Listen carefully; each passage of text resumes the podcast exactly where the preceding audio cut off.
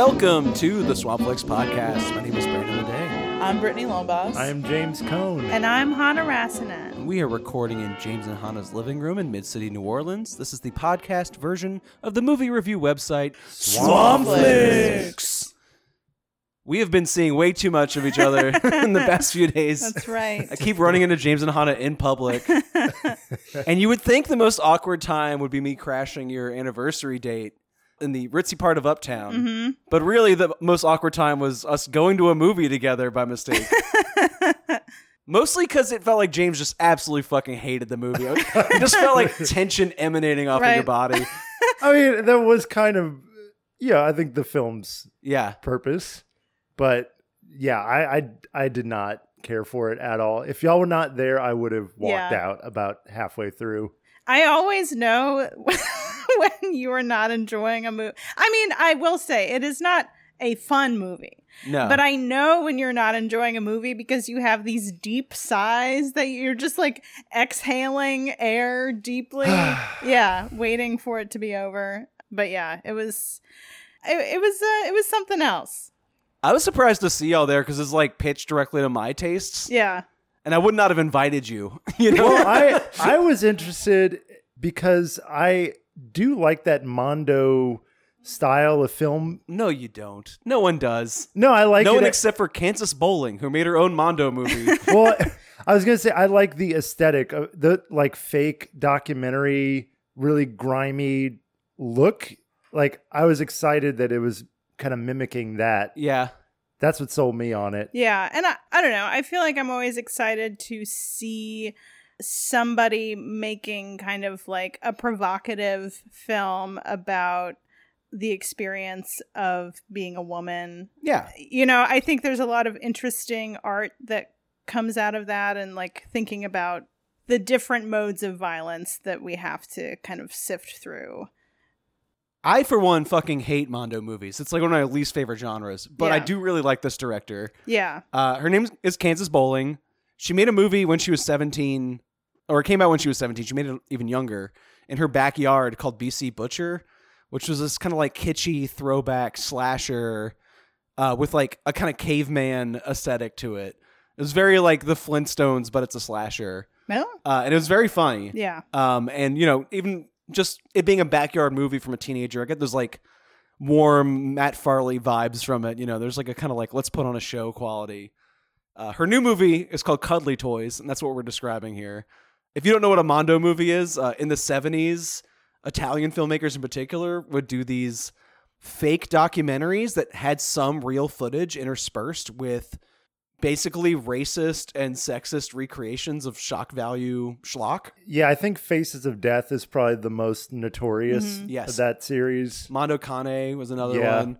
There's a bunch of cannibal exploitation ones in particular that are like, can you believe these weirdo tribesmen around the world and especially in Africa eat human flesh Or like eat sustenance? monkey brains Yeah. and stuff like that. Just really like bottom of the barrel schlock. And you know, we we are big genre enthusiasts here, so like for me to say that this is like beyond the realm of bad taste, like I have a pretty strong stomach for this kind of stuff. Eh, But it seems like this young director who's in her 20s now, I shouldn't be infantilizing her as much as I am, but she seems to have a genuine appreciation for this bad taste kind of filmmaking. And like Hanna was saying, she's using that exploitation aesthetic to talk about like actually feminist topics. And it's kind of like turning it on its head a little bit. Or is it? There's a lot of like Right. Yeah. ironic humor in it where much like old mondo movies she's mixing in actual interviews with women who've been raped and abused by men with recreations of women being raped and abused by men and there's like an ironic humor to the recreations so that like scenes go 3 or 4 beats too far and like sitting in that audience with like horror bros laughing boisterously with some of the violence it was like super uncomfortable and made me turn on the audience, but also kind of made me sour on the movie. Where it was like, well, at least part of this is intentional on the director's behalf. Like, she is mining some sort of like bad taste, ironic humor out of this Mhm. I mean, yeah, crass I- material. I took it like you know, like I spit on your grave and those movies that have these horrible rape scenes that are kind of from the male gaze, and this movie has some very intense really awful rape scenes that seem to be kind of removing that and just showing it for how brutal and awful it really is. So I got, I think I got the intention of that. It was not a pleasurable viewing experience that I could have done without all of that. Yeah, I I agree with that. I appreciated that there was not an ounce of titillation in the rape. All of the men were portrayed as like horrific, brutish monsters. And I don't know, I think I I struggled with whether the degree of violence that we were subjected to was worth any point that she was making. And I think that that's something that you have to balance when you're making a film like this. I do think that it was a pretty effective tracking of the sex sexualization of women from childhood to teenagerdom. Um, it's presented like an educational uh, documentary that Kansas Bowling is presenting. Professor Kansas Yeah, Bowling professors in character. Yeah, who has graduated from teenage studies. studies, yeah, whatever. um, so I mean, aesthetically, it was really like kind of beautiful, like cheap candy '70s style aesthetics.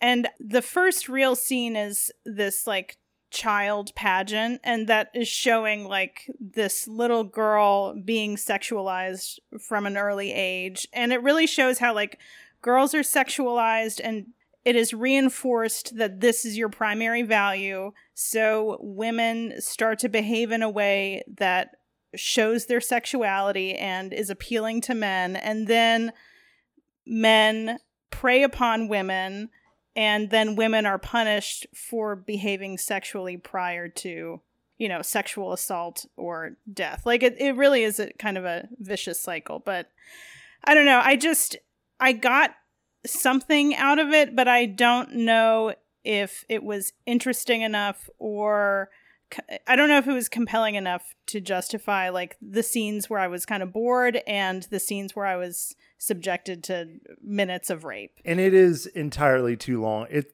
it was right at like two hours. no, it's shorter than that.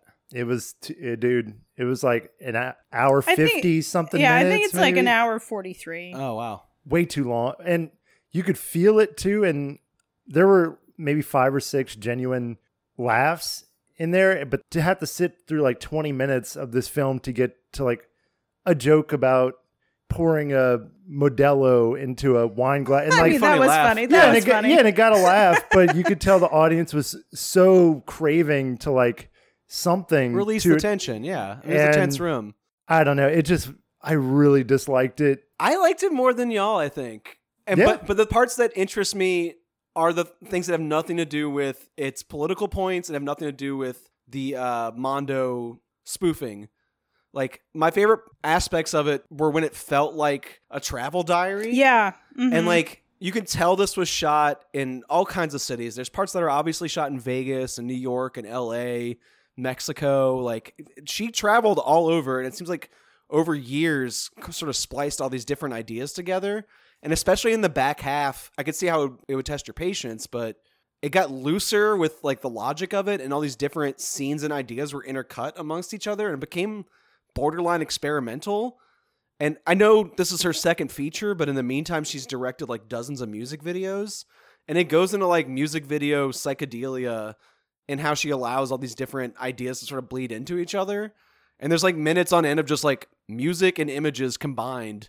And the whole thing's shot on 16 millimeters, so it has like a beautiful look to it. Mhm. I yeah, I would have preferred if it was just like this tapestry of the female experience. There are moments where, where it is that, and I think that's where it shines. Yeah. Yeah. I really liked the real interviews Yeah. with, with women. I thought those that those were really strong. And there is something cool about the idea that like it sounds like she had trouble finding distributors who want to touch this because it is really incendiary stuff. hmm Not dissimilar to Gregg Araki's Doom Generation, which- we watched in theaters earlier this year. Kind of got buried upon initial release because it's also a rough watch. A much better film, though. I think we can all, all can agree on that. Yeah. But uh, like because she can't find main, mainstream distribution for it, this is on a traveling roadshow style rollout right now where she is traveling for Q&As. We bounced before the Q&A and the movie theater owner was trying to like drag us back in the room and we're like, You "No, sure? Thank you. Gotta Uh, go. No, we're good. Uh, but there's something sort of like old school about that. Like in the Grindhouse era, movies used to be released like regionally and had even sometimes the director would like do gimmicks where they like run through the theater in the killer's mask to like scare you at a key moment. There's Yeah. like something genuinely retro about it. I just happen Yeah. to hate this one retro genre she's playing with. yeah, I just I don't know. I wish I liked the movie more because I would have stayed and asked her a question or been curious, Yeah. but I had no interest in like anything having to do with that movie. So yeah, we just bounced. Well, you know, Yeah. not our most successful hang. it was a very tense, uh, tense time in the theater. what else have y'all been watching since the last time we talked? So I uh, checked out two older movies. Uh, the first is Touki Bouki, uh, directed in 1973 uh, by Djibril Diop Mambéty. It is about a young couple in Senegal who are uh, kind of disillusioned with life in Senegal and they dream of moving to Paris. So they travel, they're traveling to Dakar to get to Paris. They're young, they don't really have any money, so they're trying to figure out ways to like uh steal it or con people. They like go to this um I think it's it's like a wrestling like fighting match and they try to steal like the betting money and they take the wrong chest which is full of like omenic talismans. They rob um this homosexual man and steal all of his clothes. And he's got beautiful clothes. He has beautiful clothes. And that is um I mean, one thing I have to say about this film is it is absolutely gorgeous. I mean, it's beautifully shot, but the style is just fantastic. Like it's very earth toned and then especially when once they get this cachet of clothes, it's like bright primary like electric yellow and purple and pink. But I think it's like an hour and a half. It feels like a very hot, kind of sad, desperate movie. It's it is naturalistic, but there's this little like string of surrealism with the style, uh, and this um the score is repeating this very whimsical little song about Paris. Like there's this fantastic dream that they have of this life that they're going to lead and it feels you can feel throughout the movie that it's kind of unattainable. Uh, there's also a lot of um, a couple of scenes of slaughtering animals which are very difficult to watch. I don't normally love violence against animals in film. You know it's not, not my favorite thing. I do feel like it it makes sense in the context of the film but i really struggled with it. And i would i don't know i, I really wouldn't recommend this to anyone that has a problem with that because it's pretty brutal. I will avoid it. Yeah, you had you had me until you Yeah. brought up the animal stuff. I can't do it. There's something that's like a turnoff for like 70s and 60s art films in particular, Yeah. where it's like this is real shit. Like we're gonna like Freaks me force you to watch something real Yeah. that's like educational for you to to like face the harsh realities of life. That like even though it is something that's very upsetting, it almost feels cliche. Right. Like especially like uh, we watched Benny's video. Uh, Yeah. and it was just like That was okay, I've seen this before. Like, you're not shocking the normies out of their complacency. You're like showing artsy audiences something they've seen a thousand times. Yeah. It's, it's almost And- numbing. Yeah, and it's not that deep. Like I get it. I get that we're animals too and Yeah. this and that, but like Yeah. I mean, I guess the one thing I would say is that it is such a part of how we live and it's not something that we have to look at because this is specifically like slaughtering cows Right. and Yeah. goats. It's like I consider all animals kind of equally valuable. Like I it doesn't really matter to me if it's an animal that is intended for consumption in our society or not. It's like still painful to watch. But it I mean it mm-hmm. is something that like I eat beef, I eat chickens. Right. Yeah, it's like You know? stuff that ha- it happens. Right. And it is also like And it won't stop. yeah, and and cross culturally people butcher animals like it is a part of the way that everybody lives but it's still very difficult to watch and i have mixed feelings about using it for like an artistic purpose but this is a very cool movie so Yeah, I'll, I'll co-sign that. I saw this Yeah. at the Broad, the same place we watch Cuddly Toys. you oh you saw it on the big screen Yeah, oh, uh, there's a local festival called Patois that plays oh, like politically sharp cinema, especially Yeah. about black like representation. hmm And yeah, I saw it at that festival. It was fantastic. yeah It doesn't need my co-signing. Like Martin Scorsese is a huge championing of this movie, yes yeah it's part of his like world cinema Yeah. project and it's fucking great. Yeah. it's really good. Like low budget DIY Mhm. filmmaking that punches way above its you know budget. Yeah. And I have to say, it has one of the most like beautiful sex scenes I've ever Mhm. seen where like the couple is they're like making love by the water and you just see the water on the rocks and you hear them, but you and you see a hand at some point like reach up on this guy's bicycle. So it's very like I don't know, it's very minimalistic but really sensual and beautiful. Anyway. Um, and then I watched uh, Blonde Venus, which was directed in 1932 by Josef von Sternberg, starring Marlene Dietrich, Herbert Marshall, and Cary Grant. Um, Herbert Marshall and Marlene Dietrich are married. He gets radium poisoning because he is working with radium. And in order to help pay for his medical treatment, uh, Marlene Dietrich has to start moonlighting as a uh, kind of like cabaret performer or like a she's like working in a in a nightclub. She's performing. And then she meets Cary Grant who's this like very fam- very wealthy man and kind of starts to fall in love with him. And it, it plays out a little bit like indecent proposal and then once Herbert Marshall comes back from Germany um having been cured of his radium poisoning it kind of branches into something else uh, which was very cool. Uh, this is pretty difficult to f- find. I don't think it's streaming anywhere, so I had to buy the DVD on Amazon, and I am almost positive that it was a bootleg. uh, but I. I don't know. It's really, you know, black and white, very sensuous. Um, I really love Herbert Marshall. I'm not really familiar with Marlene Dietrich. I haven't watched a lot of her films, but I felt like this was she was like cool, calm, collected, very, very effortlessly Hot. cool. She has great Yeah. uh, bone structure. yeah. yeah, she does. Yeah. Um, so if you can get your paws on this, then you know I would recommend it. Uh, but Britnee, what have you been watching? Um, I haven't been watching a lot of movies. I just haven't had like the mental capacity to Mhm. like handle movies. So it's been like a lot of you know um reruns of Kitchen Nightmares and dumb shit like that, mindless stuff. but I did watch. speaking of dumb shit, uh, Shotgun Wedding that came out last year. J Lo. Yes. um, it's not very good. um, it was like an Amazon original, and I like a rom com. And Yeah, Mhm. um, I got takeout with some folks last night, and we're at an apartment. It's like, let's watch a movie, and I'm like, I don't know, this looks fine. Put it on. Um, so it's like one of those like star studded cast rom coms. Isn't Like Jay Cool in it too?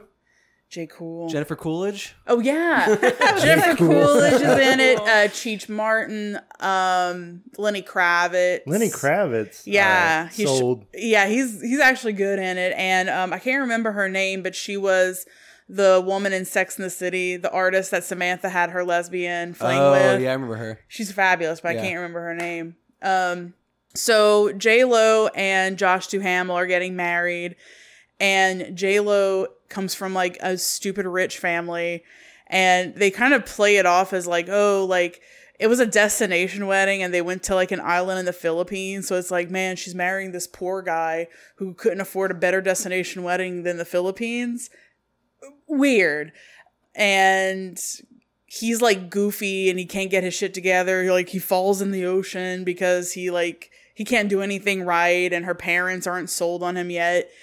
And they have this engagement party and a bunch of dumb fun rom-com stuff happens. It's really goofy. Um and then the next day they they're going to be getting married and pirates take over like the wedding party Huh. hold them hostage, put them in the pool, and they're like, "Hey, um, we need forty five million dollars, or we're gonna like kill the bride and groom." It doesn't make any sense. Like, there were there's like twists and turns and stuff like that that happen later on, but like the payoff isn't like worth it if it makes sense. But it did solidify the fact that like for me that Jennifer Lopez is just not fucking good at acting. and I, you know, there's certain movies like she, I thought she was good in Selena. And then I was thinking, I'm like, I remember that movie enough. She was pretty good in it, I think, and Angel Eyes. Honestly, her couple but she's horrible. movies in the 90s, she was like sharp. Like she worked with Soderbergh. We watched that Oliver Stone movie she was really good in She was. I mean, she was really good in like Out of Sight. That's the a Soderbergh one. Uh, U Turn. That's she was, the Oliver Stone one. Some- yeah, Something and she was to her. charming in like Maid in Manhattan too, like those Yeah. '90s rom coms. It was just very, she seemed tired in it. And just her acting was, how do they say the young, like the ick? Just giving me the pure ick. it just felt like very forced. I mean, at this point, I don't think she needs to do. no. Yeah, why movies, try? So I, Yeah. it seems like you would probably just be phoning it in. Yeah, like It yeah, I felt need a like paycheck. it. It kind of felt like she was phoning it in Hustlers, and I know that movie has a lot of like ardent fans, but I didn't like she was that just like movie. she's there. Like it's iconic because she showed up. Yeah, right? her Yeah, she's just presence. such an Like, yeah. I think that's Like what she's Cher in the third act of Mamma Mia too. It's like, oh my god, it's Right. Cher, and that's the entire gag. But yeah. it's kind of like I feel like that's her now in movies. She's is just- like she appears, so it's good enough. she's yeah. playing J Lo. But I don't know. It was just it was fucking stupid. Like her and her husband to be like got um, zip tied together, and she had like a, a hand grenade in her hand, and she, he's like, "Oh my god, you won't be able to throw it far enough, so you have to hold on to this hand grenade." And they're just like running through an island, and she has a hand grenade, and they're zip tied with their hands, and I'm like, "Oh, I Uh, hate yeah, it. it's- It was it's- just It sounds painful." pretty bad. This sounds like content. This doesn't sound like a movie, you know? Yeah, I'm trying to make this distinction It lately. felt- Like, not weird. a lot of Netflix Yeah. things. Yeah. So yeah, wasn't a fan of it, but it wasn't like fucking terrible. Like I feel like if you want, like I'm in the mindless mindset right now. Like if you want something that you don't have to think too much about, yeah. and if you do think too much about it, it's That- gonna be horrible because none, nothing makes sense. That is what Netflix what I kind mean? of specializes in. Just, Yeah. I want to turn off my brain, but it's not like so bad that it, I can't watch it. It's just The phrase of that rolls through my head when I see that now is "it burns good." it Just that like flaming hot content. right. um, but yeah, so that's pretty much it. Um, well, so other than that horrible movie y'all saw in theaters together, what else? I thought it was fine. they thought it was fine. I, I really didn't like it. but a movie that I did really like, uh, apparently I've been seeing some stuff around that it's like the 50th anniversary of hip hop. Yeah. Oh yeah, Criterion just uploaded a whole Who made hip hop? uh, hip hop collection. that made it 50 years old. Who made it? I don't know, like Grandmaster Flash. Yeah, I So think is it's that going like back the starting like that point OG. that hits the 50 years? or Afrika so. Bambaataa. I don't know. Like yeah, who- maybe even before. Yeah. Yeah. I, yeah, I don't know where they picked the specific year that. Okay. Well, yeah, and Criterion has been releasing these like hip hop films to celebrate the 50 years. And one that we watched recently from 2002 called Paid in Full.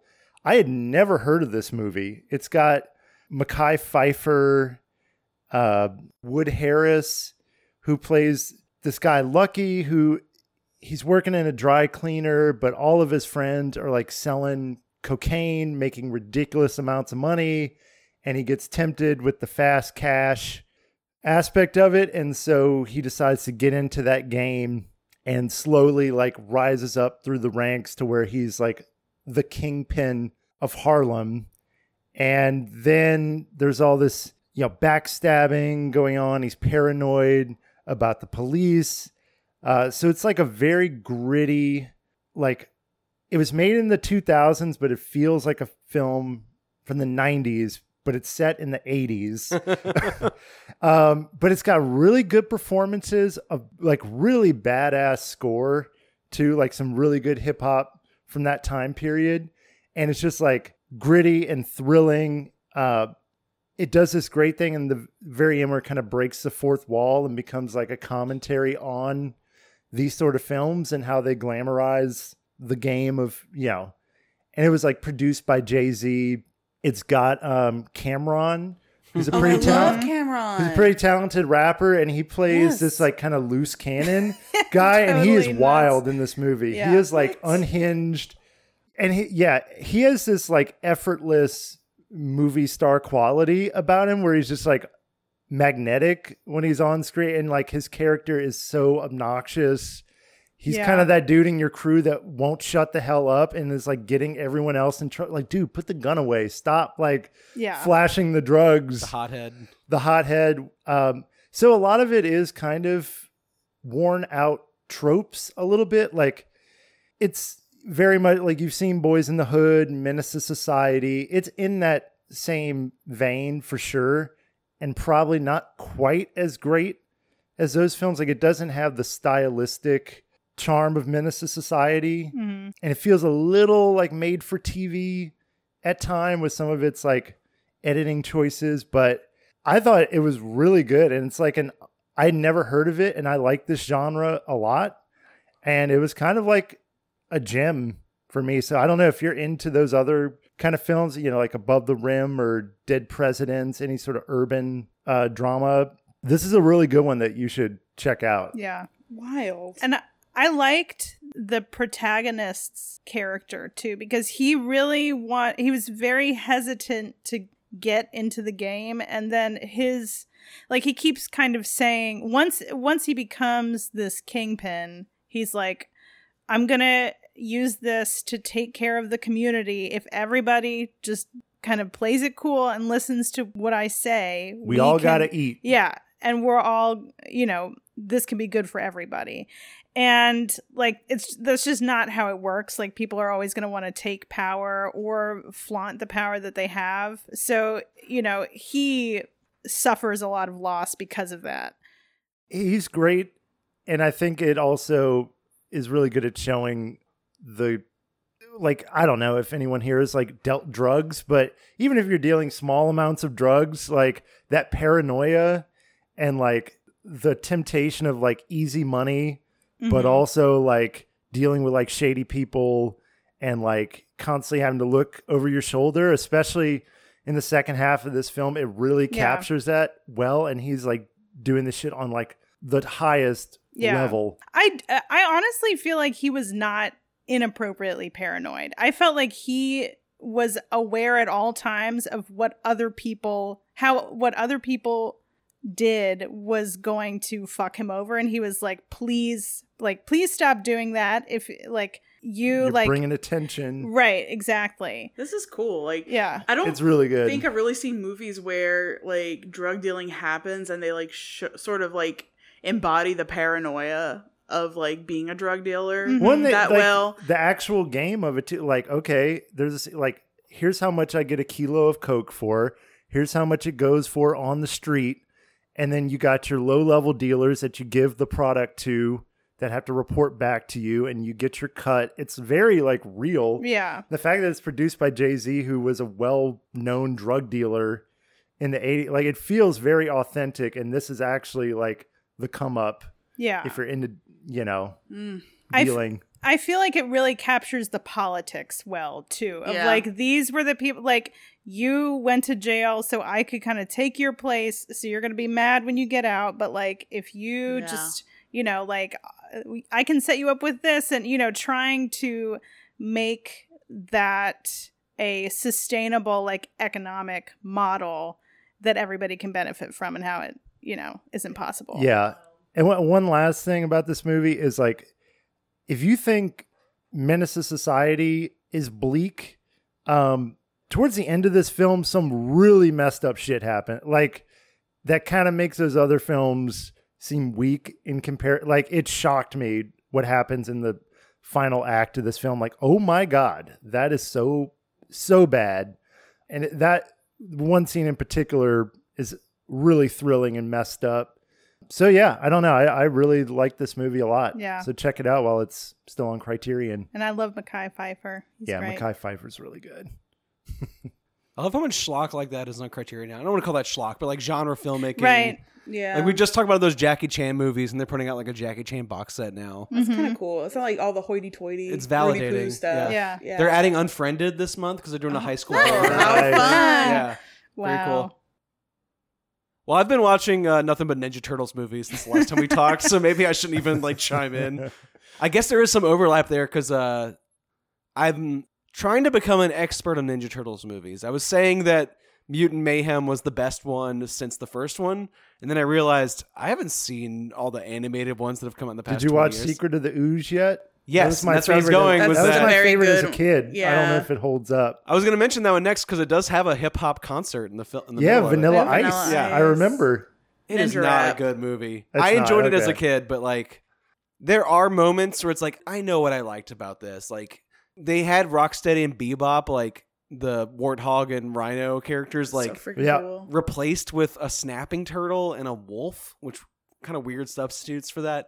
But uh they call Shredder Mama because they're like grown in a lab real quick. Uh and that felt like a funny gag as a kid. And it made me laugh this time. And the Vanilla Ice concert where they're promoting him as if he's like a Pizza Hut style product is kind of fun. yeah. but I'm watching it now and like all the stuff you would think the first Ninja Turtles movie would be, or just obnoxious catchphrase recitations. It's like all the it's second one. Yeah. all of it, like wall to wall, every Yeah. line is like cowabunga this, turtlelicious that, like just like bullshit 90s-ification. But that's what I think made them iconic and fun. So I get it's, but it's I get what you're saying where it's like too much. But I Too can see how like as kids, like Yeah. you're like, oh my god, this is awesome. Well, we we liked the first one. I think when we rewatched it Yeah. recently, like Yeah. it, mm-hmm. it has a surprising like grit and gravitas to it, Yeah. even though that stuff is still present. Where Yeah. they're skateboarding and ordering Domino's deliveries to the sewer. The second one just goes so hard into the Maximundo catchphrase machine Yeah. quality of it that like it, it kind of overdoes it.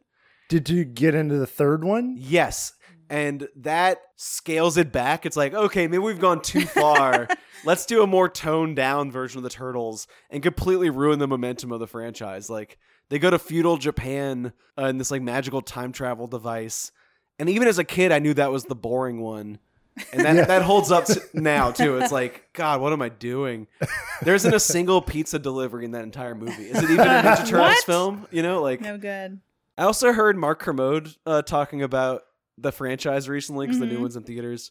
And he was like, yes, the first one was the most successful independent film of all time when it was released, which is crazy. I don't know how we missed that fact when we were just talking Damn about it. But uh, yeah, Kermode gets paid to do this, so he gets to, he gets the research in. That's true. but I appreciated the one we just talked about more after watching its two sequels. Whereas like the third one was like too serious, and the second one was too extreme '90s trademark, like Yeah. skateboarding, high fiving, pizza chomping bullshit. But it's funny There's as a a, balance. as a kid, I remember liking the second one more because It was pandering to you. right, Yeah, and I thought all that the stuff. first one was boring and like too serious. Oh, okay. and now watching him again seems like that would be flipped. There's something kind of magical about those Jim Henson costumes in the first one. Yeah. Do you know that scene in like Muppets Take Manhattan where you see Kermit ride a bicycle for the first Yeah. time? You're like, wow, he's real. like that's how watching that first Ninja Turtles movies feels. And then the second two in that franchise have the same costumes, but the magic's kind of worn off. And you're like, God, this is what I feared this franchise would be. So I have plenty more. They're mostly animated. I'm a fan of the Michael Bay ones, but my fandom of it is entirely resting on the fact that they're time capsules of 2010s filmmaking in like the worst way. Like all the worst aspects of 2010s Mm. pop culture are like Mhm. so well encapsulated in those Michael Bay movies, Wow. the same way that the 90s is encapsulated in the first Ninja Turtles film. So I don't know. I got plenty more of these to talk about. Probably the la- next time we'll talk, I'll tell you about whatever Ninja Turtles movie I just saw. Incredible. Right. But we have more serious topics at hand today. Uh, we're going to talk about narcissism and Lying and yeah, addiction Frauds. to attention, I guess, and Mhm. accolades and Validation. frauds. How do you know you exist if other people don't tell you? Right. this is an episode, I think, in what I envisioned this show being when we were talking about instead of like trying to tackle an entire topic, I, w- I was thinking like, oh, we'll just pick a new movie that's out, and then we'll talk about a few movies that relate to it. And uh, I, I tend to overthink these topics now, where it's like I'm trying to link it to something current happening in pop culture. Uh, this is not that. This is I wanted to watch a new movie that just came out, and Mhm. we picked other movies on the same subject. But there is a lot of interesting overlap. I think so too. Yeah, Yeah. It, it came together. The system's working. It's good to know. almost 200 episodes on the show. The format Yes. is functional, We're part of the system and it's working and all that's coming up to you right, Right right now. now. She doesn't really know herself. I think she doesn't really know what's true and what's not true. A character that really lives in kind of a fantasy world and is so used to being manipulative towards herself, but also towards everyone else. She's she plays a character, or she plays several characters in her own life. I've heard of Norwegian black metal, but Norwegian black comedy? This is ridiculous. Is that oh my I don't know. god. Yeah, that was Uh, Great. that was- deeply was painful. I'm auditioning for Gene Shalit's job 20 years after the fact. Okay, so there is a new Norwegian black comedy out right now. It's called Sick of Myself. It just premiered on Showtime this past week, and I've been wanting to see it for a while. It premiered at Cannes last year, and then it was on John Waters' top 10 list of 2022. Ugh. Now it's finally out in America. Uh, it is about narcissists in the art world. There are plenty of satires you could cite that are about artists who are full of themselves and total phonies. Um, we recently talked about what's Ruben Ostlund's movie, the square. The Square. Yeah, it really reminded this, me. yeah. Yeah. Uh, Britnee's a big fan of Velvet Buzzsaw, which Yeah. is a I like similar that topic. one too. Good stuff. What's really funny about Sick of Myself is that the two artists who at the center of it aren't artists at all. Like they're just complete Complete fakes fraud. and have nothing going on in their lives. Uh, one is a barista who thinks of herself as an artist but produces no art whatsoever Right. at the entirety of the movie. no, she fantasizes about it. Yeah. What if I was famous for being an artist but never actually like creates anything? And her boyfriend's kind of the same, even though he's successful in the art world. All he does is steal high end uh, Scandinavian furniture from businesses and then stacks them in these very like unimaginative structures um, and sells them as gallery pieces. He enlists his girlfriend's help in stealing the stuff and gives her none of the glory. And he gets uh, very high end coverage in the media for his found material sculptures. And it's just literally like furniture stacked vertically instead of horizontally.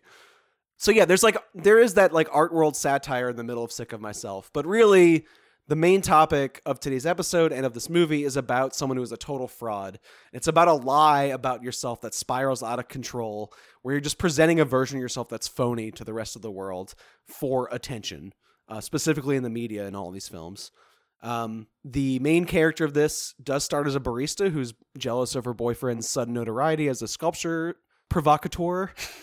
uh, and her way of getting back at him starts with her trying to authentically get injured in the public. Like she tries to get dogs to bite her on the throat.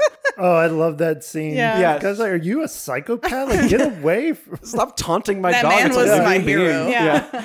And then later, while her boyfriend's giving this speech, uh, because he just got into a really prestigious gallery, she fakes having a nut allergy in the middle of her dinner to, you know, steal the spotlight from him while he's actively talking to a room full of investors.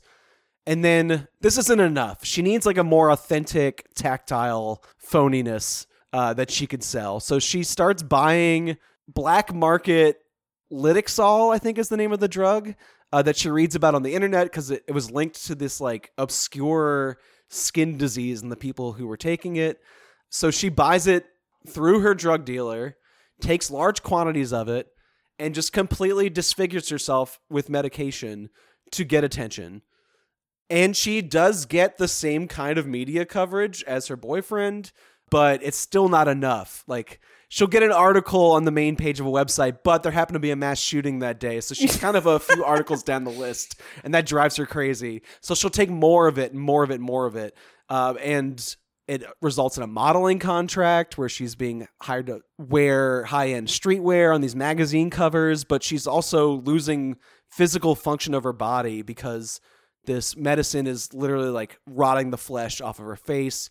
She starts having like organ failure where she's like actually coughing up blood and Mhm. losing hair. So it's not just that she's a fraud in that, you know, she didn't come by this disease that no one can diagnose naturally and she like medically induced it in herself on purpose. She's also actually harming herself Yeah. for attention as the movie goes along. Yeah, that was the distinction for me between this film and the other ones, um, where people are either either pretending to be somebody else or feigning something on behalf of someone else.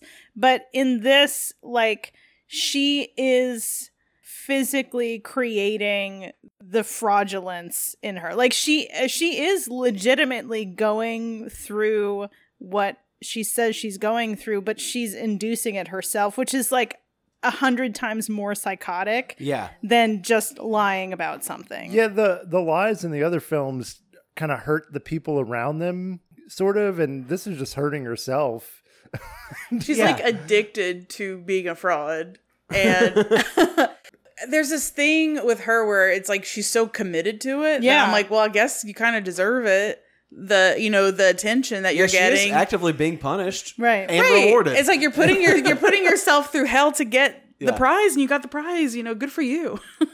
Yeah, but it's like in the end, once it's revealed what she's doing, it's like in these other films, they didn't have to go through what they say they went through. Right. But she has like all of the physical consequences and also she loses all of the like sympathy.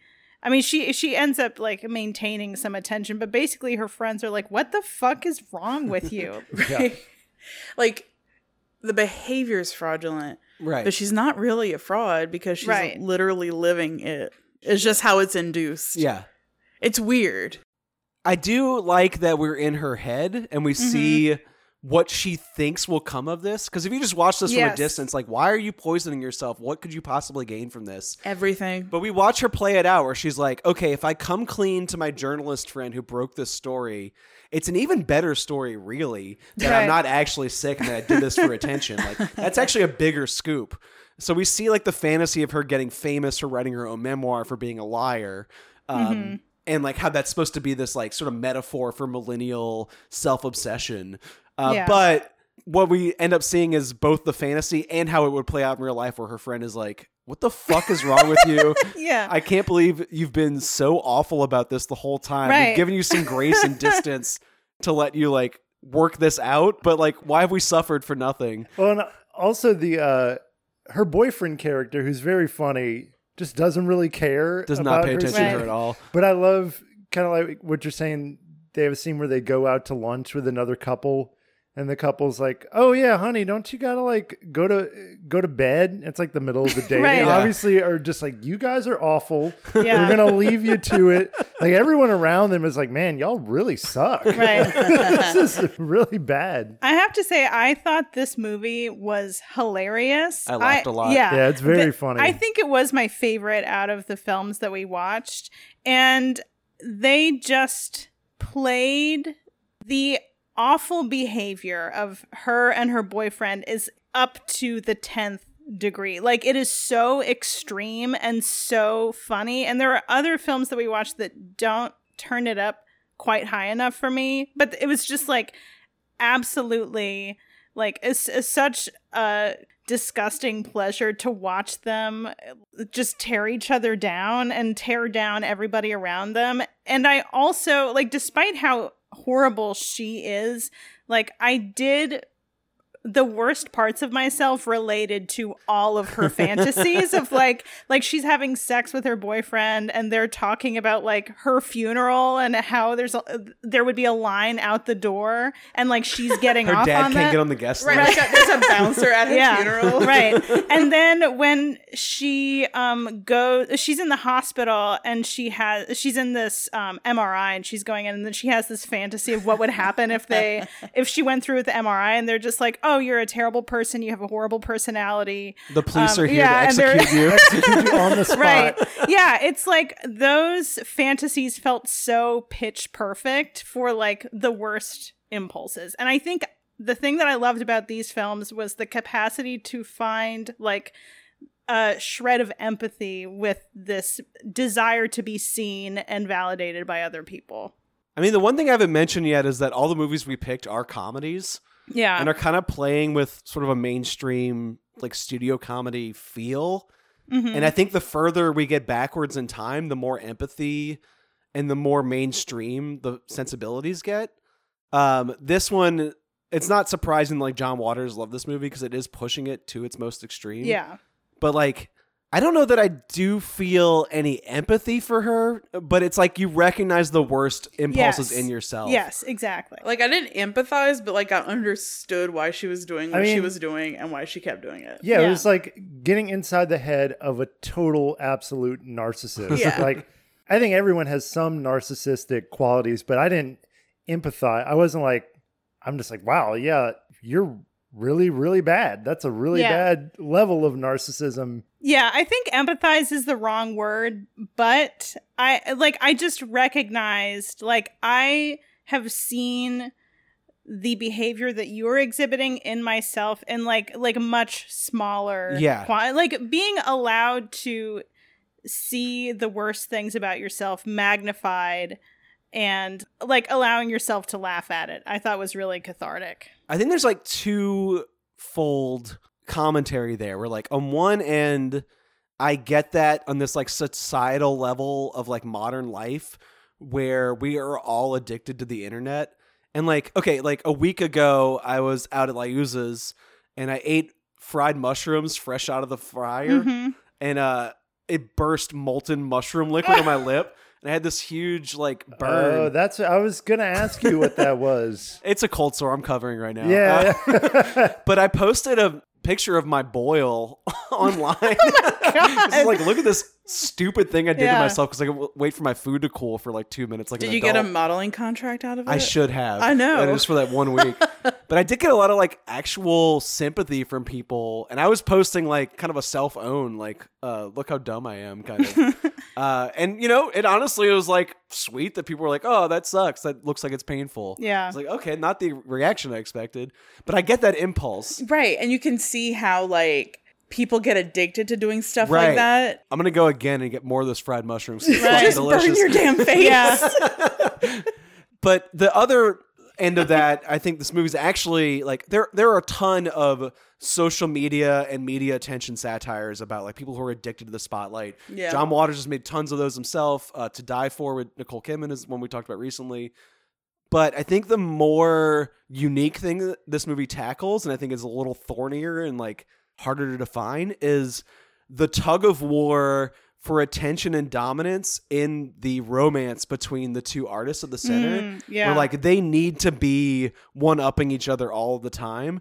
And there's something about monogamous long term relationships where like it becomes comfortable and you're familiar with each other and it's no longer exciting like what the other person's doing all the time where like you're competing for attention both from each other and from other people looking Yeah. in on the relationship and there's something really ugly and thorny about that in this movie that i found both relatable and darkly hilarious like Mhm. it's like an anti-rom-com in a way Yeah, totally. Yeah, because whenever they're out with friends, it's like they're just constantly putting each other down. Like he gets in a gallery and she's like, "Well, it's not the real gallery. it's a right. smaller it's and it's good. It's in a smaller room so if the turnout's not big." But then also like whenever she injures herself or whenever she's like hospitalized or sh- like there's a really bad reaction, she she asks him like you know are you proud of me? Like do you do you love like she really really wants his love and admiration. Um yeah and it just becomes this like really like kind of toxic mess of yeah of like desire and jealousy Yeah, and also it did a good job of representing that like you want to pretend like you're always happy for other people when they are successful, but there's always Yeah. a part of you that's like jealous and you kind of like wish that you were them. And it, especially in the relationship in this film where you have two artists where one is obviously more successful than the other and she's just trying to like kind of undermine his success and take the spotlight away from him. I Good mean, stuff. she is kind of the most extreme performance artist. yeah she's I've committed ever to the seen. bit Yeah.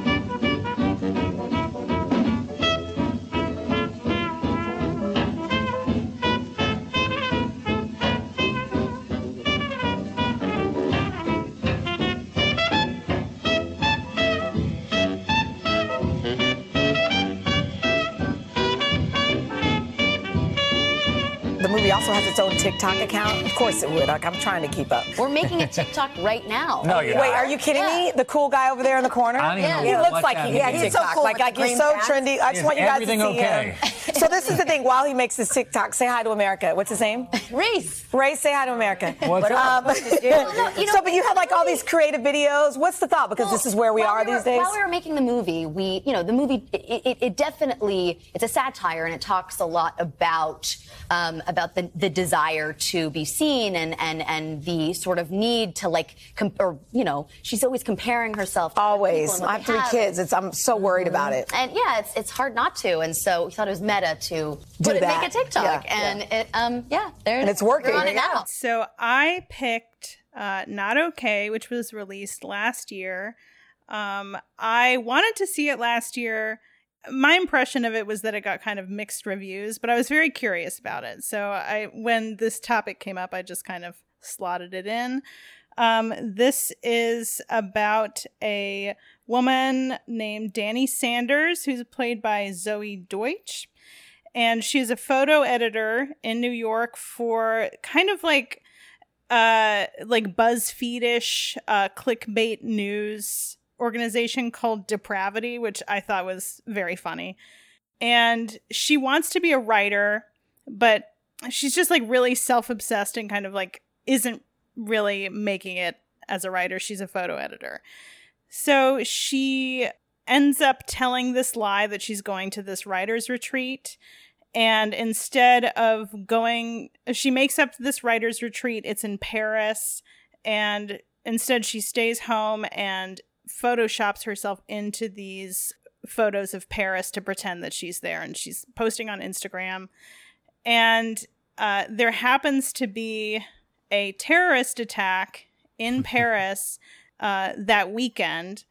And instead of telling her family that she wasn't actually in Paris, she kind of doubles down on the lie because there's this like hip kind of Pete Davidson, like weed vice correspondent that works at Depravity who's like concerned for her. So she she just continues the lie and starts to get some attention online.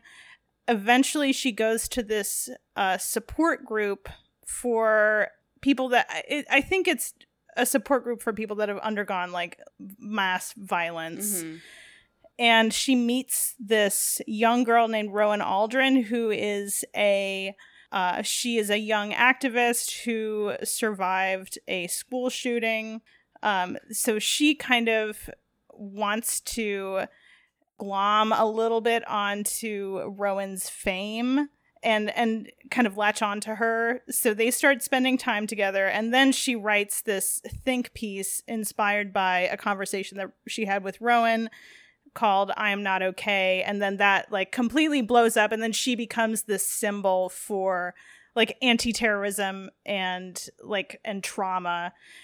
And her story kind of like breaks down at the very end of this film but it starts out like you know where sh- where it's going because it starts out with her like implosion like she becomes this virally hated person online. So i thought this film was okay. I think it it wasn't my favorite. I loved the beginning of it. I felt like it was really like it was in this high tenor of extremity similar to sick of myself. Like i i thought it was like depravity was just kind of a fun caricature of like the current media landscape. And then i thought once once it tried to get into like earnest messaging about trauma and violence and like activism it I don't know. I just felt like those two threads didn't really work that well together for me. Um, I wanted it to stay at like the black comedy crass level. I don't know. I I I really had mixed feelings about it, but I thought this was one of the most extreme like frauds in this crew of films that we watched. So I saw this last year Mhm. and like same feelings. It reminded me of do y'all remember that like 9-11 lady? Yeah, I was gonna bring that up. I watched that documentary about Did this her. remind you of that It did, whole a lot. situation? Yeah, I, I totally agree with the like. I didn't know it was going to have that kind of like terrorist plot in there, and when that happened, I was so on board. Mhm. And I was like, "Oh shit, this is going to be a fun ride." And then it just gets like really sentimental in a false way. I don't think it's false. I had the exact opposite experience with this movie. as Really? Everybody else apparently. Oh, I thought the first ten minutes were like zoomer humor in a way that like I was not connecting with. I Remember like that movie that Do stuff. Revenge last year? Oh yeah, I like that movie. I thought that was so like painfully unfunny. See, I liked it. And the first like 15 minutes or so of this, I was like, I'm too old for this. Like it was like pitched at like a sensibility that like I felt like I was distinctly like missed the boat on. I don't know, just like the Pete Davidson guy blowing the vape smoke and the like. I don't know. I, I liked all that kind of broad generational humor stuff. See, yeah, I, I uh, no. And then I wanted more. I wanted like just to it stay at that level. I, I just the whole relationship between the two of them felt really false to me. And Between her and the Pete Davidson guy, or her, no, her and um, Rowan. Rowan. Rowan, See, yeah. that's where I disagree. I Yeah. think it changed her. I I was not laughing at like the sort of like broad generational humor the first like 10 15 minutes. And then when Rowan comes in, I think that actor her name's Mia she's Isaac. very good. she is like Yeah. giving an Oscar level like sincere performance in this movie where she like cuts through all of like the general bullshit like a knife. And I don't think it's like unintentional. I think like everything in this movie is a broad caricature and she's kind of this like mouthpiece for like what the movie's trying to say, which is a mm, lot okay. to put on a young actor, but she handles it very well, especially by the time she gives that final mic drop speech in the last like 5 minutes. Yeah. It's like really sharp commentary about people who put themselves at the center of someone else's story just for the attention. The end. I love the ending The because ending it Yeah. was very good. I it was going to bring didn't that up. end with like, a, "Oh, I forgive you," blah blah Right. blah. It's Right. sort of like it felt genuine because she's sort of like, "I'm a piece of shit. I need to fucking leave this girl alone. And I you've need to go seen- away." There's been so many like celebrity apologies that are obviously written by like a PR person. Right. And And, they've- she had one prepared. She had Yeah. one prepared, and then she just like I respect much more the people that are like, I totally fucked up. I'm gonna just go away It- for a while. I'm not gonna like Yeah. take the spotlight. Like the ending did redeem it in some way for me. And I liked the overall story of like I, I felt like especially the last third, it's like she uh Danny Sanders is the main character of the film for Mhm. like most of the film. And then she realizes that she shouldn't be. Like she doesn't get the happy ending that she wanted and Rowan is the main character of the story.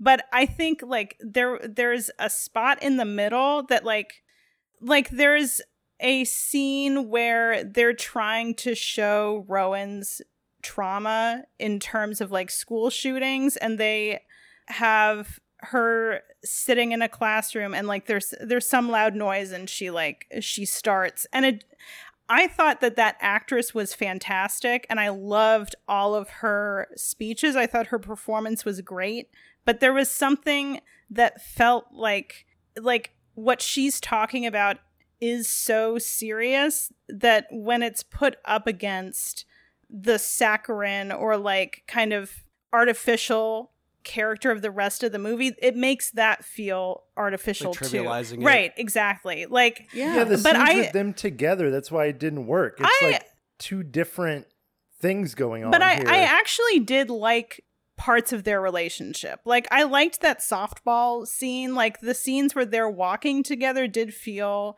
authentic. But yeah, I think that it's like either I want it to be a complete satire or I really need to feel the depth because otherwise it does feel trivialized. There's a distinct sensibility in filmmaking for younger people. Like peop I'm saying younger, younger than me, Mhm. uh, where you could tell someone grew up watching the CW and Disney Channel original movies. That like they're doing these like darker films. Like Do Revenge is one that comes to mind, where it's like there is this sort of like saccharine, sweet, like broad filmmaking Mhm. style. It's very polished, and like they're doing this like subversive topic without really acknowledging how like there is a subversive technique that goes with that as well. Yeah. Like, they're not making I blame society or something, which is like this sort of like DIY, like throwing punches kind of thing. Right. And I think this movie does that. Like it has this like Disney Channel original sensibility to it. I guess I just appreciated the counterbalance of that one character like cutting Yeah. through all of that and like not letting the main character off the hook. Like Yes. any other movie would want you to feel empathy for her by the final scene and I don't think you ever get there. Like, yeah. To I, the point I where the- never liked her. and you're not supposed to. Yeah. And to the point where the movie starts with a joke about how it's gonna feature a Right. unlikable female protagonist, which really turned me off. Like that might have been why the re- the reason why my arms were crossed for the first fifteen minutes is it starts with a content warning of like Yeah. like flashing lights, uh, themes of trauma, and an unlikable female protagonist. It's like get the fuck Yeah. out of here, Like, Brandon, you rec- I wrote that down and you recited it exactly. oh my god. Well, I guess it really stuck with me because I was angry for like Yeah. ten minutes about it, yeah. and then the movie gradually won me back over. Yeah. Yeah, I think the the oil and water feeling that I got didn't really have anything to do with that actress's performance. It it was like it felt like there were two different movies happening and I Yeah. think they could have been woven together uh, woven together in a way that felt kind of um like it was honoring everything. But I did I did really appreciate the way that it ended. I thought that was the best Yeah. ending that it could have had. I think the ending is what convinces me that that effect was intentional Mhm. Yeah. and Okay. that it was done with purpose. And I think a lot of these movies have a mainstream sensibility where it like feels on a scene to scene level like something that you would see in theaters starring Adam Sandler or Kevin James or whoever. Like it, it feels like a mainstream comedy in a lot of ways. And then they play against that with some subver- subversive tactic. And usually it's like just bleak material. Mhm. And I guess this one does that a little bit, but like I think I think the earnestness is maybe more unique to it. Yeah. Or it's like it does it does have bleak material you wouldn't expect in that kind of filmmaking, but it also has this one character that like actually says politically sharp things in the middle of like this like saccharine product. Yeah. I liked the main character. Like Really? I found her to be boy. like entertaining for like who she was supposed to be, if that Yeah. makes any sense I, at all. Yeah, I, I like, know what she you're was a shit person, but Yeah. I found her to like be very not likable, but I don't know. I enjoyed watching her. Yeah, And it was I- a- yeah. It was an entertaining performance of a really unlikable person. I just found her like entirely unremarkable, which I think is kind of That's part that, of the point. purpose. Yeah. And like there's something about certain character details that feel very like well observed like the fact that she's always late with a half drunk cup of Oh, iced yeah. coffee with like an inch of like ice water floating on top of the coffee because Yeah. it's like purchased hours ago I, I also I did like the Black Swan poster in her room. I don't know. That was just a nice touch. Like, of course, she would love Black Swan. I also like that touch of her um, love interest reading her article at the urinal on his phone, like kind of halfway paying attention to it. I Yeah. thought that was a pretty well observed touch. Yeah. I don't think I care about her at all, but I I do think that she's sad and like has something to say about how isolated we all feel in a culture where like if you're not the 10 influencers who get paid millions of dollars to plug whatever product, then you're Yeah. basically a nobody. Yeah. I liked the the whole snowball effect of this. Like I think we see it in some of the other movies, but this one I thought was like more than the others where it kind of starts off where she's like, "All right, I'm just going to do this little thing." Yeah. Where I pretend to go to a retreat and then it just gets bigger and bigger mm-hmm. and more shit's at stake and then like it happens so fast that she sort of at first she's like I just have to like go with the flow so like everybody believes that little lie that I told. And then it just keeps getting worse and she sort of becomes a little bit like addicted to mi- like being the it girl for this movement Right. and then it like becomes overwhelming and she it you know and then it blows up. So just like watching that like train wreck Yeah, I was think very cool.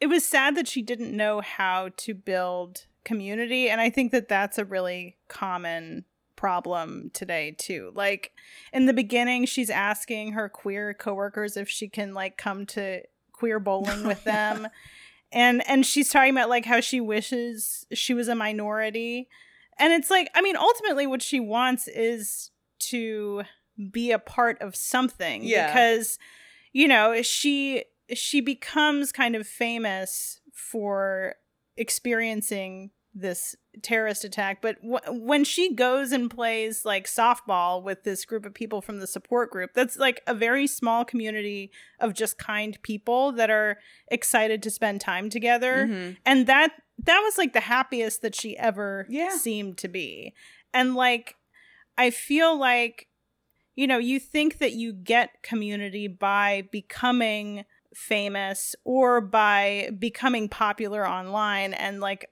a lot of the small communities that we used to have just in a city are kind of gone like you need a an interest group or something to find those Yeah. people I want to say like any of the protagonists of in the movies we're talking about today could be like fixed with like three or four good friends. yeah they're all very isolated, very, lonely very people. uh, right about that. Yeah. Yeah. And I was thinking about that too, like in my personal life. Like, I recently quit therapy because it was like mm-hmm. a good breaking point.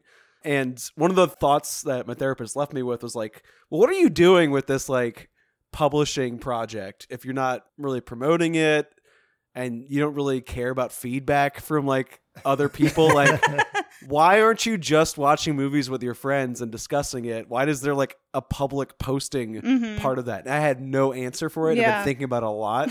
Yeah. And I think part of it is just posting is addictive and it's just something that you're like made to feel like you should do. yeah Uh, I think it's a good resource. I like going back to read and listen to things we've posted in the past. It's almost like a public diary of like exactly. right where you can everything's archived and you can revisit it. And yeah. to be perfectly honest, like, you know, we were talking about narcissism in some of these films, and like, if I'm being honest, for me personally, it's it's so much different to say like, I do a podcast.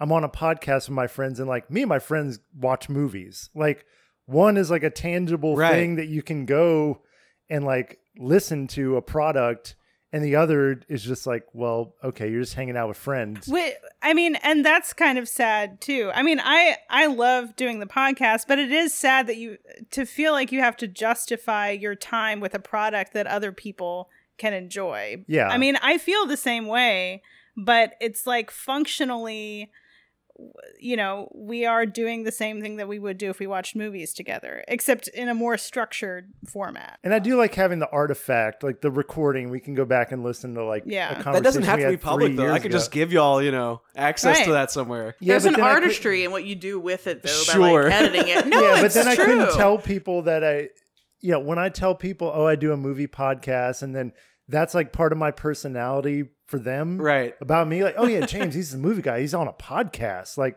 Even though you know no one really listens, I guess, but I guess what I'm saying is like my favorite aspect of doing this with y'all is Yeah. like basically what I would get out of like us having a book club or a movie Right. club in that That's way. how I always kind looked of at this. I feel about Yeah. it.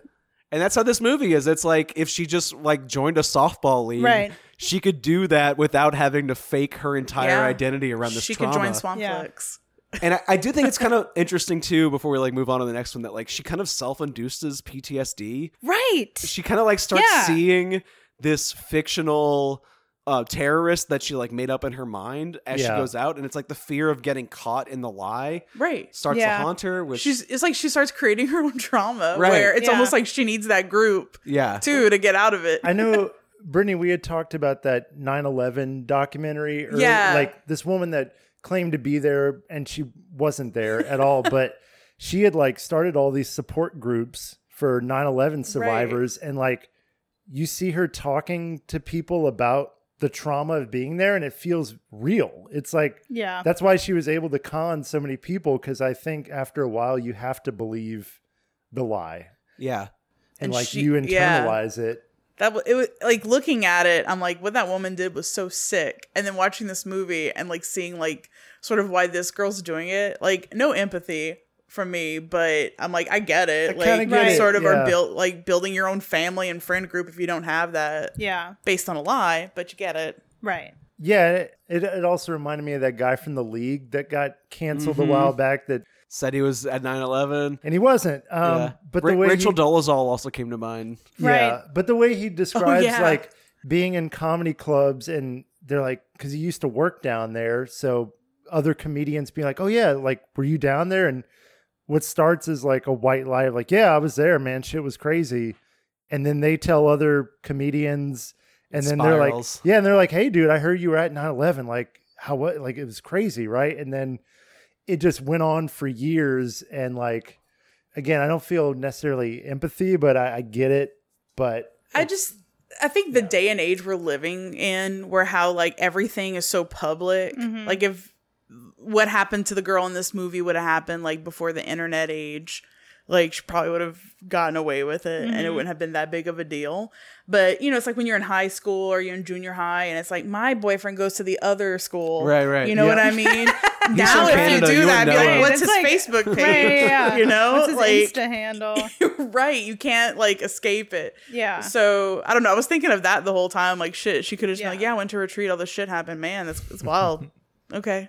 So this is only kind of tangentially related, but so this film and another film that we're talking about with the like Rachel Dolezal and also with Dear Evan Hansen, like stories about fraud where you become a public figure for something and you create like you write a letter or you write an article that is not speaking to a real experience you had but resonates with other Right. people Yeah. and like you know people reaching out and saying oh my god you like you gave me the courage to do this. Like you had this impact on me. And then like finding out that person is a fraud is such a like it's a twisted betrayal because you feel lied to but the thing that they created is real and had a real impact on you. Like i think that there's something really interesting. I mean, they're telling a story basically, and it's like it's hard to know what to do with that. Like, are the feelings that I had or the impulses that this put in me still legitimate if you're a fraud? I think um, A Thousand Pieces is probably one of the more Yeah. famous examples of that, where this guy wrote this memoir about his alcoholism and he got boosted by the Oprah Book Club. Speaking of book clubs. I can still And, see like, the cover with the sprinkles. Yeah. And I would say that's probably a very direct influence on the next movie we're talking about and why it was written in the first place. Yeah, because this would have been in the Mid- direct 2000s, aftermath. yeah. yeah. So the film I picked was World's Greatest Dad from 2009, uh, directed by Bobcat Goldthwait, who is, I guess, an okay comedian. I never really cared for his stand-up comedy, but I actually like his movies. He did um, God Bless America. I don't know if y'all remember that one. This was my first Bobcat movie. very he does like very cynical bleak kind of subversive stuff and this movie stars robin williams in one of maybe not one of his final performances but it it was kind of sad i got kind of sad watching this movie because it does deal with some themes that would come up in his life towards the end but in this movie um robin williams plays an english teacher named lance who is a struggling writer. He's written all these novels. Nobody reads them. He really wants the fame and that like the attention that comes from being published. And he is the father of his son. Um, I forget the actor's name, but I really want to give him a shout out.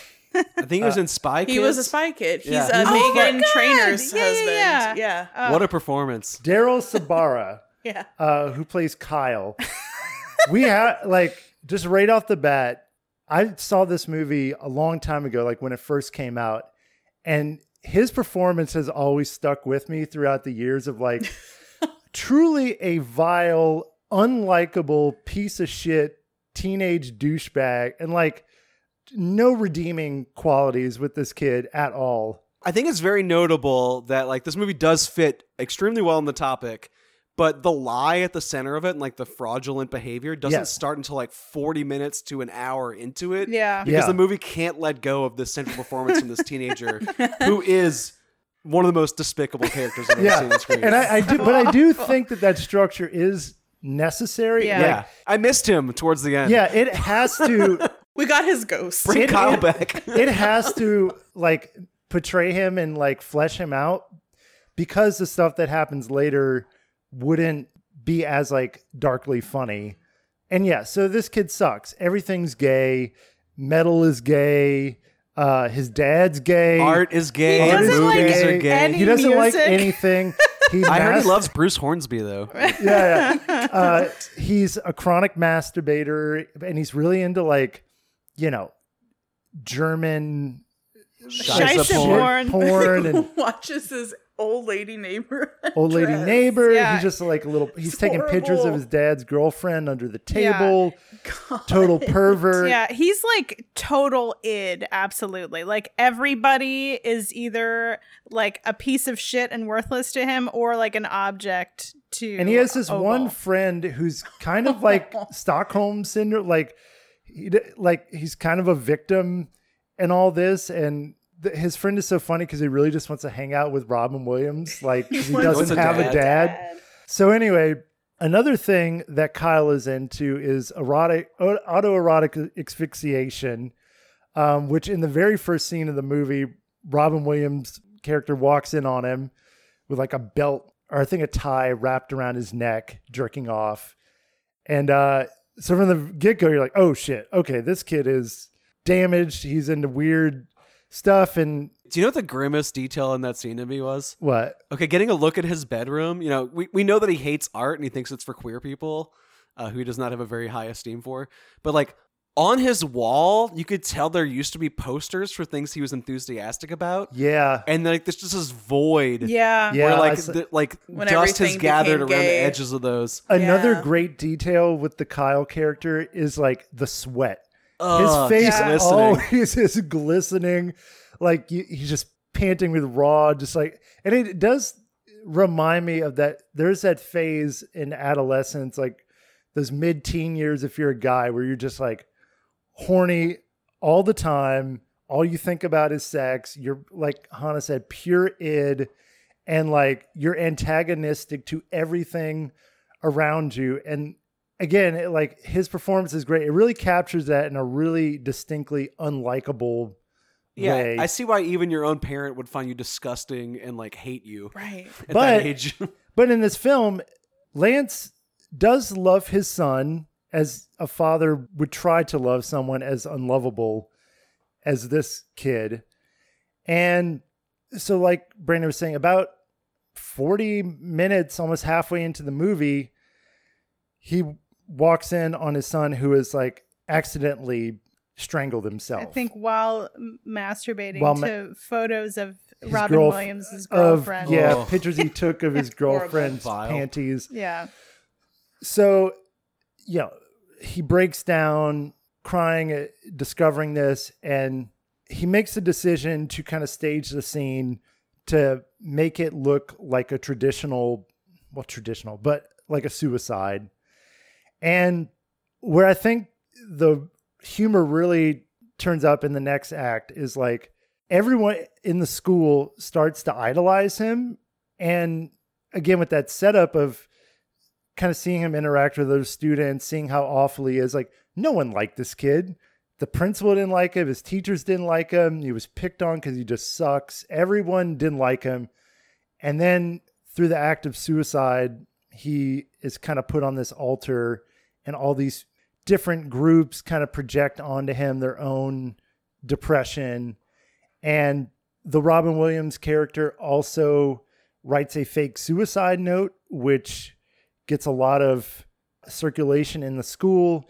And that lie sort of snowballs into like a diary that gets published. And his fame kind of grows as well, which is kind of what he's always wanted. So he's using his son's death in kind of a selfish way to get the thing he always wanted, but also kind of trying to keep his legacy.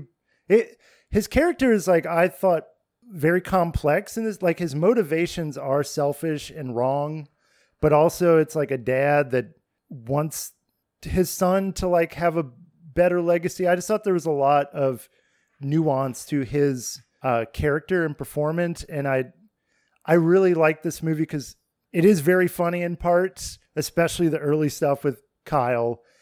And I think it is saying something really interesting about how suicide tends to romanticize people. And you've seen that kind of still in culture now. And kind of how when someone dies, we also tell lies about how great of a person they were. Like, anytime you go to someone's funeral, it's always like, oh, you know, they were wonderful, and secretly, like everyone's whispering, like, oh, they were, they were terrible. Like it, so it's like kind of touching on those themes in a really caustic. Uh, I I found like kind of moving towards the end, especially with kind of knowing that Robin Williams ended up committing suicide, and he has this glorious, triumphant scene at the very end of the film where he just openly says like yep i lied it's all bullshit and he's sort of freed of that and he jumps into this pool and it's this uh you know under pressure is playing That did not work for me at all. Really? It like wa- aughts era cliches, just like one after another in the last like ten minutes of this. But i i just i thought again knowing right, yeah, you stop thinking about the character and start thinking about the. i think about robin Right, williams I get it. um but anyway i i really like this movie i think it is very dark it's pretty fucked up it is very funny uh, and i do think it has something interesting to say about suicide and about kind of elevating people once they've passed on. And again a very unique performance uh, with one of the most unlikable characters in any film. Uh, so yeah I, I do i did enjoy this movie. I don't know uh, how did you guys feel about it? I really liked it too, and I wanted to kind of like touch on what you said about his, the nuance of his character. Like, I feel like this movie looks a lot at where we seek validation and what kind of validation we um, will accept and appreciate and what what we don't because in the beginning of the film robin williams says like that he's never loved writing enough. Like he's always wanted to be a famous writer. He's never loved writing enough just for the passion of the craft. Like he's always wanted validation from other people. And there are like a couple of people in the film like this kid and then this like cool older neighbor that he meets that like read his writing and legitimately kind of understand him and like him and eventually form a community with him. But he is using he loves his son he doesn't want to tarnish his reputation i guess Right. even though i mean it was kind of in the trash already but he, he is using his son both as like a way to like amplify his his own writing through this ghost and then also to like exonerate his behavior as a father like part of the suicide note is like dad i love you and nothing none of what happened is your fault like and Mhm. like you see robin williams kind of not that he's a bad he's kind of a bad dad like he's he's the pushover yeah he's a pushover and and kyle Yeah, spoiling that little to- bastard. He's Right. not protecting the world from Kyle. He's gonna like let Kyle loose in a couple Right. of years, and the world's gonna be worse off for it. Yeah. It's true. and everybody uses Kyle in death for like various things like as, like as a projection of their desires or like as a way to um come to terms with things about themselves. But I don't know. I I mean I just really thought that his conflict and like Robin Williams's shame about who he was was was really interesting. And he kind of like finds a way to come to terms with himself in the end I think the movie kind of cops out towards the end a little bit. Like early in the movie, like that first scene where he's describing like how he wants to be famous for being a writer, Mhm. but isn't actually interested in what he's writing. Like he's just as proud of these like two oh even more proud of these two like bullshit greeting cards he published than he is by like the unpublished novels. Like Mhm. it's the accolades from other people that like make him feel like he's worth something. And I feel like that's just as sharp as anything you'll see in Sick of Myself. Like it's the same impulse being satirized. Mhm. But I think after Kyle's death, the movie sort of lets him off the hook and there's like ugly things that he's doing and self-serving behavior that the movie doesn't really examine because it's like on his side. And I feel like the further we get back in time, the more sympathetic these movies are to their protagonists. yeah Mhm. And like you kind of expected not okay to let Danni off the hook at the end, but it doesn't. Mhm. And like this movie does let the character off the hook. And it's like, oh, it's not me that was the fault. It's society that's Right. wrong. And like everyone else is phony and giving me attention for phony reasons. They're all Mhm. fake. They made me feel alone even though they're around me. I need like real people in my life, which is where he finds that like sort of found family with right. the other kid, the and neighbor, and the little the neighbor. boy. Yeah, and it, it does feel a little bit like like we were talking about in where you don't get to have your apology you don't get Yeah. to take up right. the the way this movie ends is like as long as you just admit what you did and you're honest about it then you're off the hook and he's like liberated from just the freedom of like i put it out there i put the truth Yeah, and when he does that, it's not reflected poorly on him. Right. They might hate him, but from the movie's perspective, everyone else in the room is at fault in that scene. Yeah, it's not It's like true. an apology. It's like a fuck you to everyone Right. that's in the room. And My then son he was a douchebag. You all knew it, and you went along with this lie because it was a nicer story. Yeah. But what I'm hearing from y'all as y'all describe what you like about it is the same thing I enjoyed, which is like Robin Williams was a complex person that did a lot of different things. Like we, the last movie we talked about with him in it was One Hour Photo, mm-hmm. which Yeah. is not what you would think of as like a typical Robin Williams vehicle, but he has plenty of examples like that.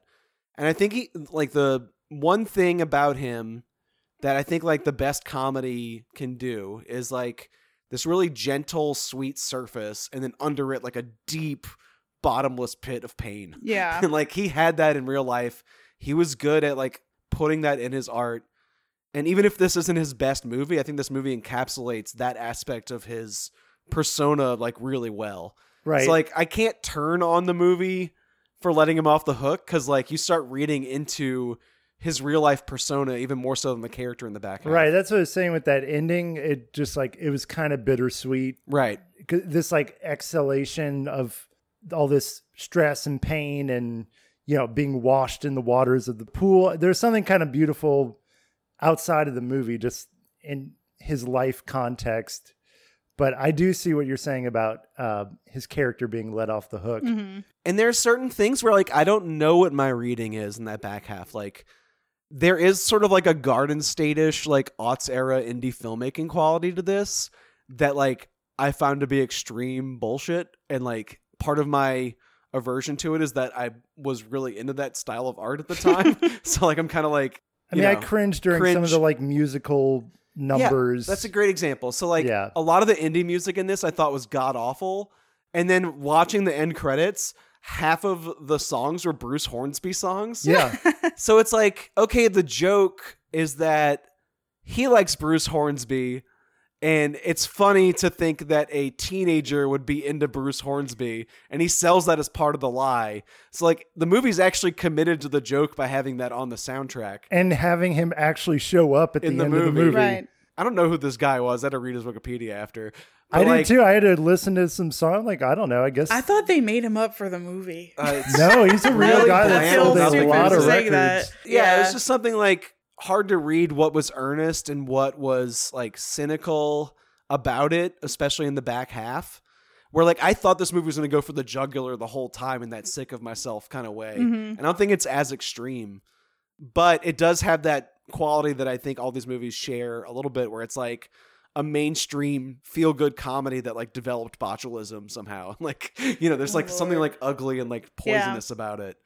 Uh, I've found this one to be like similar to Not Okay yeah, in the sense where like it starts off, you know, there's innocence in the initial lie, right? It's like Yeah. I don't want everyone to think that my son accidentally died while he was whacking off and choking himself. I'm going to make this like an old-fashioned suicide to make it look more purposeful and like less embarrassing.